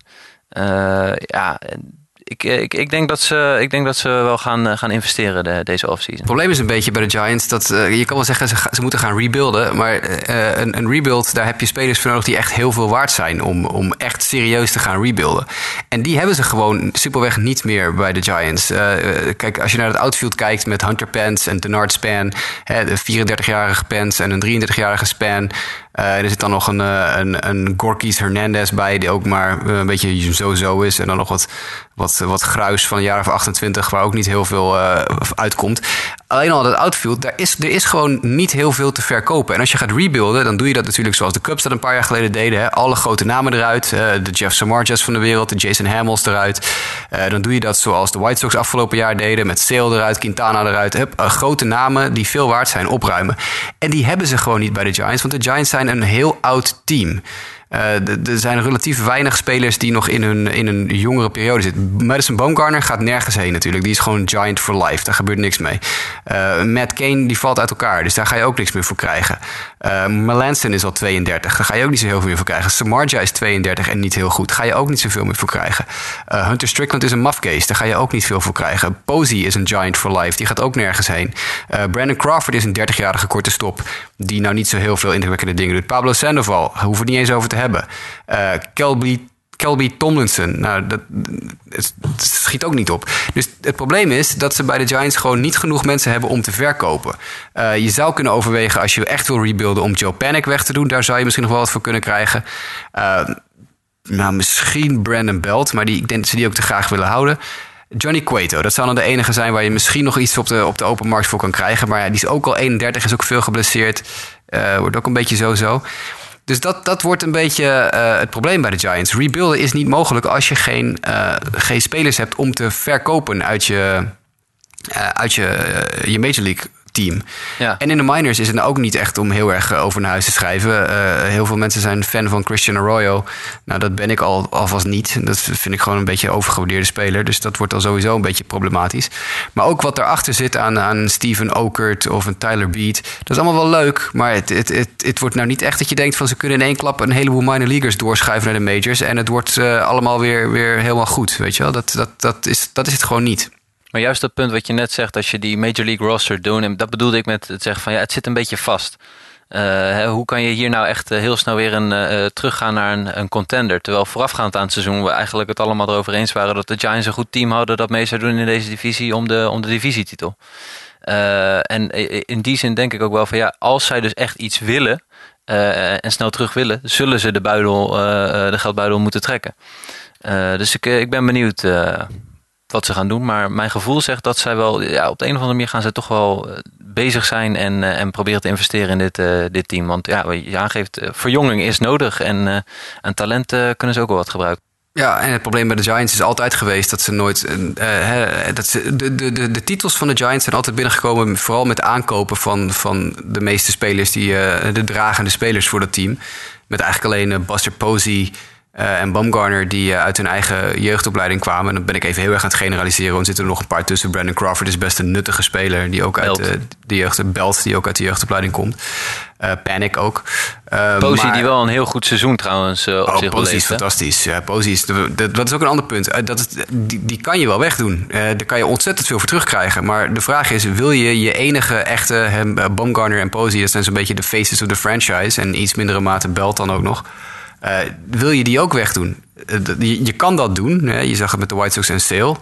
Eh, voor Posey kunnen ze nog wel aardig wat terugkrijgen. Maar ik, ik vraag me af of, of de Giants dat risico willen lopen... en, ja, en hun, hun grote namen weg willen doen. Ik denk dat ze gewoon gaan kopen. Ze hebben het geld, dus waarom ook niet? Ze, kunnen best even wat, ja, wat spelers aankopen in free agency.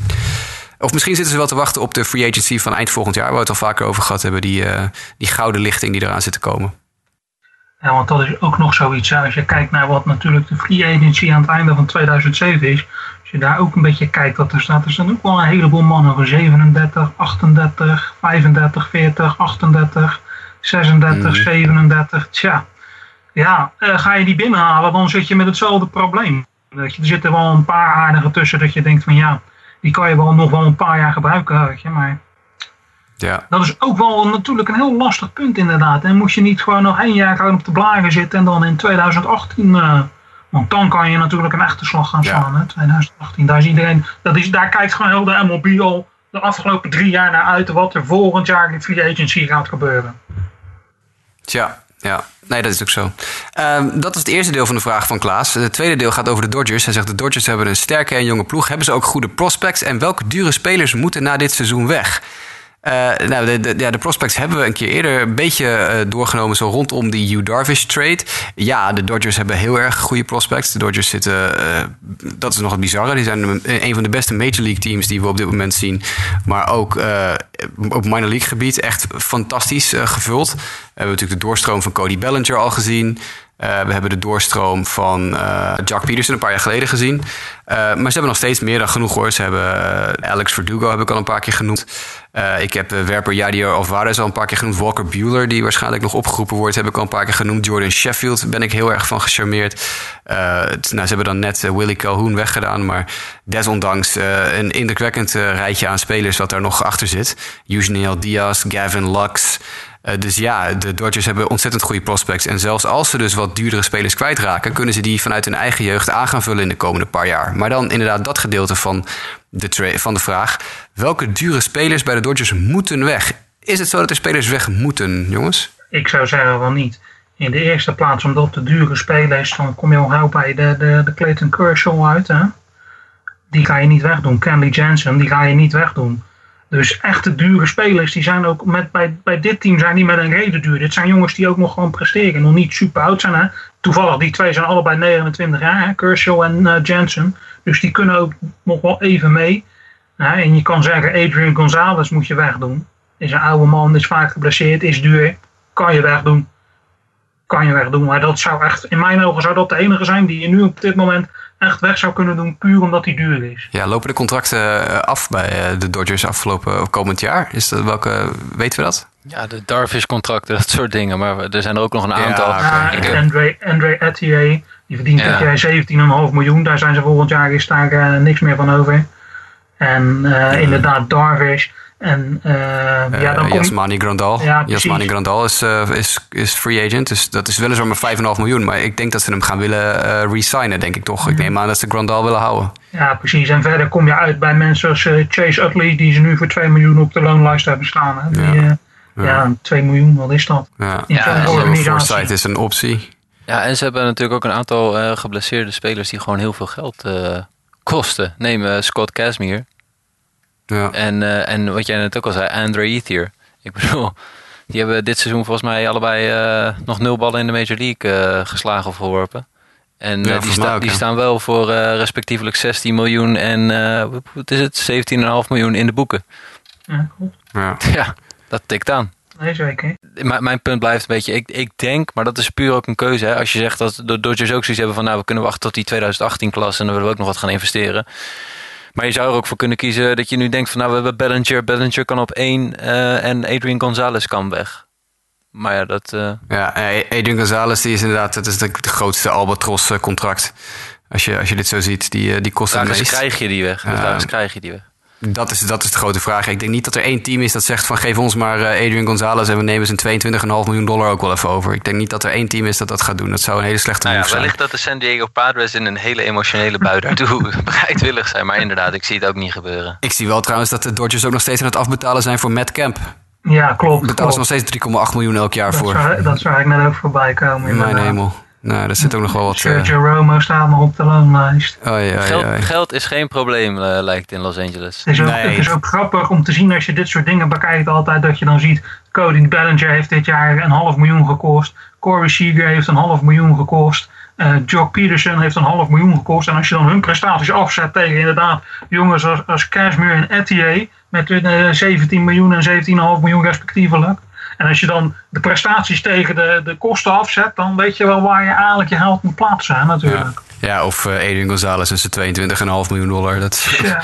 dat is, eh, Bellinger is aan alle kanten meer waard dan, eh, dan Gonzalez. Maar goed, dat wisten ze van tevoren toen ze dat contract overnamen. 11,5 miljoen. Tja, Mm, Er zit, er zit al gewoon voor meer dan 100 miljoen op de DL op dit moment, jongens. ja, Ja. ja. dat is dus een beetje inderdaad het punt waar, eh, waar we bij die vraag uitkomen, denk ik. Eh, eh, welke dure spelers moeten weg? Nou ja, we hebben er dus wel een paar die er weg moeten. Maar de vraag is, kunnen ze weg? Want ik denk niet dat er één team is dat ze over gaat nemen. Tenminste, Nee, als, je, als je goed je team runt, niet. Eh Klaas, dankjewel voor je vragen. Dan hebben we nog een tweede vraag van Ivar Stoffelen. En Ivar eh, mailt ons. eh, deze week was er een, tijdens de Little League World Series eh, ook een MLB-wedstrijd tussen de Cardinals en de Pirates. Dat klopt, die was afgelopen zondag. Hij schrijft: De teams schudden elkaars handen na de wedstrijd. En dat was een dingetje in de pers. Kunnen jullie duiden waarom dat zo is? Ik heb tenslotte in mijn hele speelcarrière na de wedstrijd altijd gewoon de, de tegenstander gehighfived. Eh en waarom is het dan nu ineens in de Major League zo belangrijk dat er aandacht aan besteed wordt? Ja, dat is een heel goede vraag. Zeker. Thanks Ivar voor je vraag. Eh, het was apart inderdaad dat MLB en zo er, aandacht aan besteden. Ik ben het van mijn spelende carrière ook gewend. En eh, wat mij ooit wel eens opviel was, waarom doet men dat niet in de Major League? En ik heb er serieus geen antwoord op. Eh, wat mij betreft, waarom zouden ze niet aan het einde van een serie... Kijk, ik kan me voorstellen dat je niet iedere dag zoiets hebt van we, we doen het. Maar ja, waarom ook niet eigenlijk? Hè? Bij het voetballen doen we ook altijd eh, dat we een handje geven voorafgaand aan de wedstrijd. Kijk naar de eredivisie. Maar ik zou het niet weten. Ik, ik, ik, ik zie het eigenlijk ook als gemis. Ik denk juist dat het wel goed zou zijn in het kader van respect richting, richting elkaar om, om dit wel te doen. Ja, absoluut. Ja, eh, ik denk dat ja. Nee, ja, ik, denk, ik, ik, ik denk niet dat we er heel veel aan, aan, aan toegevoegd eh, kunnen hebben. Ehm Ivar schrijft ook: Het lijkt me een goed voorbeeld voor de jeugd. Het lijkt me common decency om dat te doen. Ja, het, eh, het- vind ik Ja, ook. je ziet het ook in internationale toernooien nog wel gewoon. Hè? Dat ouderwetse high five rondje dat altijd even gedaan wordt. Aan de andere kant, als je 162 wedstrijden per jaar speelt en je elke wedstrijd handjes moet gaan schudden, dan is het misschien ook wat vervelend. Nee, maar daarom, waarom, waarom niet aan het einde van een serie? Ja. Weet je, dat je toch bij de laatste wedstrijd altijd eventjes dat, eh, dat moment van respect en, eh, en bedankt dat we leuke wedstrijden hebben gespeeld eh, aan elkaar eh, overbrengt. Nou, Ja. laten we hopen dat dat dan heel vaak eh, bij wedstrijden als eh, Baltimore, New York, Boston, New York, weet je, als we dan elkaar eerst de hersens in hebben geslagen om dan daarna nog even lekker met z'n allen te high-fiven. Dat lijkt me echt een goed idee. Ja, Nee, serieus. Maar ik denk wel dat dit soort dingen wel daarin ook een rol kunnen spelen, inderdaad. Kijk, we hebben het eerder dit jaar natuurlijk een paar keer gezien dat het flink uit de hand liep in series. Juist doordat er zoveel rivaliteit is. En als dat op het veld al een beetje afgekoeld kan worden door elkaar na afloop een hand te geven, dan zou dat misschien wel heel goed kunnen zijn ook dat er geen pindas meer naar hoofden van eh, Adam Jones en dergelijke gegooid worden. Ja, daar heb je een goed punt. Eh, ik, ik denk dat dit eh, wel een interessant iets is. Ik weet het niet, ik kan het niet veranderen. Maar eh, laten we hopen dat MLB daar misschien wat lering uittrekt. Net zo goed als, nou ja, wij hadden het gezien in die wedstrijd tussen de Pirates en de Cardinals. Maar blijkbaar viel het Ivar ook op. Dus het, het valt op dat dit gebeurde.